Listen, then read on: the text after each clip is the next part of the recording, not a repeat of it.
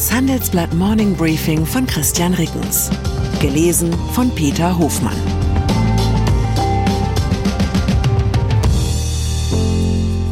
Guten Morgen allerseits. Heute ist Freitag, der 21. Juli. Und das sind unsere Themen. Offenes Rennen, warum China die USA noch lange nicht überholt hat. Zähes Ringen, Cloud-Geschäft bei SAP enttäuscht. Fatales Roden, Einigung auf Regenwaldmoratorium ab 2030. Nach einer kurzen Unterbrechung geht es gleich weiter. Bleiben Sie dran. Die deutsche Wirtschaft steht vor neuen Herausforderungen. Und Sie möchten aktiv die Zukunft mitgestalten? Dann sind Sie beim Handelsblatt CFO Summit 2024 genau richtig. Erleben Sie hochkarätige Speaker und CFOs renommierter Unternehmen wie Amazon, Google oder SAP. Seien Sie Teil dieses exklusiven Gipfeltreffens am 11. und 12. Juni in Düsseldorf.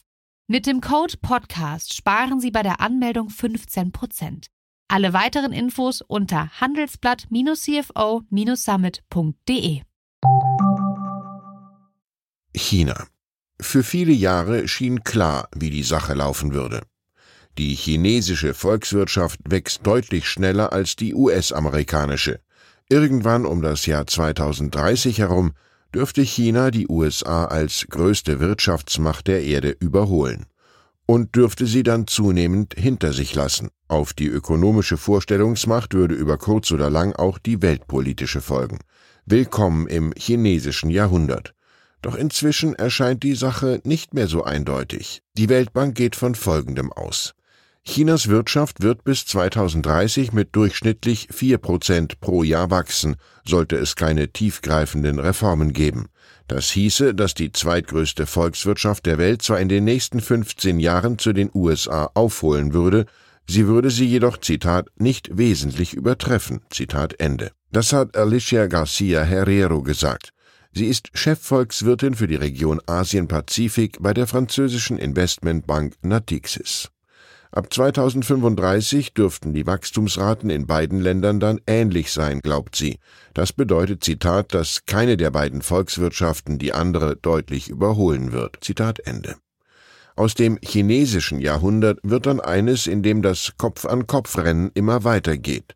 Was zu dieser veränderten Konstellation geführt hat, analysieren die Reporterin und Korrespondentin Sabine Gusbett in Peking, Dana Heide in Berlin, Katharina Kort in New York und Annette Meiritz in Washington in unserem Freitagstitel. Es geht um Post-Corona-Blues und geringe Konsumneigung in China. Außerdem geht es um Tech-Sanktionen und Joe Bidens schuldenfinanzierte Industriepolitik in den USA. Vor allem geht es aber um Demografie. Die Geburtenrate in China beträgt 1,2 Kinder pro Frau und die letzten geburtenstarken Jahrgänge scheiden nach und nach aus dem Erwerbsleben aus, die Bevölkerung überaltert zunehmend. In den USA sind es 1,7 Kinder pro Frau, das ist ein sehr hoher Wert für ein Industrieland. Vor allem aber haben die USA im Unterschied zu China reichlich junge Zuwanderer. Laut US-Zensus liegt der Anteil der Immigranten an der US-Bevölkerung derzeit bei mehr als 13 Prozent. Damit ist er fast so hoch wie im 19. Jahrhundert, als die großen Einwanderungswellen aus Europa in die USA geströmt sind. Nach den Mexikanern stellen heute die Inder die zweitgrößte Immigrantengruppe, Zitat, und vier von fünf indischen Einwanderern haben einen Uni-Abschluss, Zitat Ende. Das hat Angie Kamath, Dekanin an der New York University, gesagt. Im Rennen um die globale Vorherrschaft schien China schon auf Schlagdistanz an die USA herangekommen zu sein. Nun ist das Ergebnis also wieder offen. Deutschland wird sich auf eine ungemütliche Position zwischen den beiden Kontrahenten einstellen müssen. Weltanschaulich stehen uns die USA näher, aber wirtschaftlich sind wir von beiden Großmächten gleichermaßen abhängig. Vor allem aber bedroht deren Wettstreit das angestammte bundesrepublikanische Geschäftsmodell in Deutschland produzieren und über freie Handelswege in alle Welt exportieren. Handelsblatt-Chefökonom Bert Rürup konstatiert Folgendes. Zitat, mit einem protektionistischen Cocktail aus Zöllen, Subventionen, nicht tarifären Handelsbeschränkungen und unverhohlenen Drohungen versuchen die USA den technologischen und wirtschaftlichen Aufstieg Chinas zu bremsen. Zitat Ende. Dem zunehmend vermachteten Welthandel versuchen immer mehr hiesige Unternehmen zu entgehen. indem sie gleich in den USA oder in China produzieren. Das ist schlecht für den Standort Deutschland. Cloud-Geschäft. SAP hat mit durchwachsenen Zahlen für das zweite Quartal die Aktionäre enttäuscht. Der Kurs des Softwareherstellers ist nach der Veröffentlichung am Donnerstagabend gesunken. Er hat im Späthandel bei rund 120 Euro notiert. Das sind fünf Prozent weniger als am Morgen. Im strategisch wichtigen Cloud-Geschäft hat SAP den Umsatz nur um fast 20 Prozent auf etwas mehr als drei Milliarden Euro gesteigert. Das sind 100 Millionen Euro weniger als an der Börse erwartet worden war.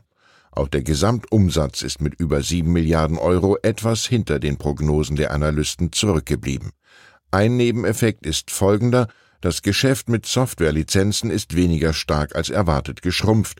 Feste Lizenzverträge sind bei SAP eigentlich ein Auslaufmodell, weil die Kunden ihre SAP-Software in der Cloud nutzen sollen. Positiv haben sich bei SAP die Gewinne entwickelt, das Betriebsergebnis ist um fast 30 Prozent auf weit über eine Milliarde Euro gestiegen. Index. Vom größten deutschen Softwarehersteller kommen wir zum zweitgrößten. Die Übernahme der Software AG durch den Investor Silver Lake hat Folgen für die Aktien des Darmstädter Unternehmens. Die Papiere werden aus dem MDAX und dem TechDAX gelöscht. Durch die Übernahme sei der Streubesitz an der Software AG unter die Indexschwelle von 10 Prozent gesunken. So heißt es zur Begründung. In den MDAX steigt dafür der Automobilzulieferer Vitesco auf. Bei dem Unternehmen handelt es sich um die abgespaltene Antriebssparte von Continental. Den dadurch frei werdenden Platz im S-DAX übernimmt wiederum ein alter Bekannter, die Borussia Dortmund GmbH und Co. KGaA. Umwelt Laut einem Bericht der Nachrichtenagentur Bloomberg haben sich acht südamerikanische Staaten auf einen Stopp der Regenwaldrodungen ab 2030 verständigt. Die Staaten schlössen sich damit einem entsprechenden Plan von Brasilien an. So zitiert Bloomberg die peruanische Umweltministerin Albina Ruiz. Das bislang ambitionierteste Abkommen zur Bewahrung des Urwalds im Amazonasgebiet soll demnach im August unterzeichnet werden. Ein möglicher Nebeneffekt ist folgender. Der mangelnde Schutz des Regenwaldes ist vor einigen Tagen einer der Hauptgründe für das Scheitern der Verhandlungen um ein Freihandelsabkommen zwischen der EU und den südamerikanischen Mercosur-Staaten um Brasilien gewesen. Vielleicht kommt jetzt wieder Bewegung in die Sache. Unterhaltung. Gestern ist in den Kinos Oppenheimer von Regisseur Christopher Nolan angelaufen. Wenn der Film nur halb so gut ist wie Nolans Interstellar, dann ist die Biografie des Atombombenentwicklers Robert Oppenheimer in jedem Fall einen Kinobesuch wert, habe ich gedacht.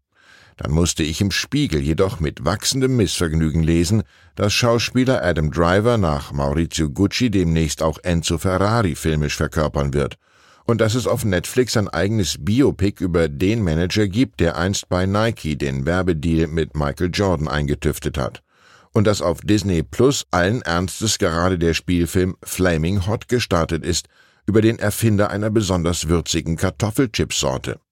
Da beschlich mich ein schlimmer Verdacht. Bin ich womöglich der letzte Mensch auf diesem Planeten, über den Hollywood noch keine Filmbiografie plant? Ach, über Sie auch noch nicht? Machen Sie sich nichts draus. Das liegt bestimmt nur am Streik der Drehbuchautoren. Ich wünsche Ihnen einen Wochenausklang im Breitwandformat. Herzliche Grüße, Ihr Christian Reckens. Zur aktuellen Lage in der Ukraine. EU leitet Exporte der Ukraine um und bremst so Russlands Pläne. Nur noch 40 Prozent ihres Getreides exportiert die Ukraine über das Schwarze Meer, den Rest über die EU. Russlands Drohungen beschleunigen den Aufbau neuer Handelsrouten. Deutschland hat offenbar Flakpanzer Gepard aus Katar zurückgekauft. Katar hatte aus Deutschland 15 Flugabwehrpanzer zum Schutz der Fußball-WM erhalten. Nun verdichten sich Hinweise, dass einige von ihnen wieder im Lande und einige schon in der Ukraine sind. Weitere Nachrichten finden Sie fortlaufend auf handelsblatt.com/Ukraine. Zinsen, Immobilien, Geopolitik, das Jahr der Entscheidungen. Das ist das Motto des diesjährigen Bankengipfels. Banken sehen sich gerade mit einer Vielzahl von Krisen konfrontiert. In dieser Situation sind unabhängige Information und Orientierung wichtiger denn je. Beim Bankengipfel erwarten Sie daher News und Networking sowie wertvolle Impulse von Vordenkern aus Banken und Tech. Wir freuen uns auf Sie am 4. und 5. September in Frankfurt. Mit dem Vorteilscode Bankengipfel24 erhalten Sie 15% auf den Teilnehmerpreis unter handelsblatt-bankengipfel.de.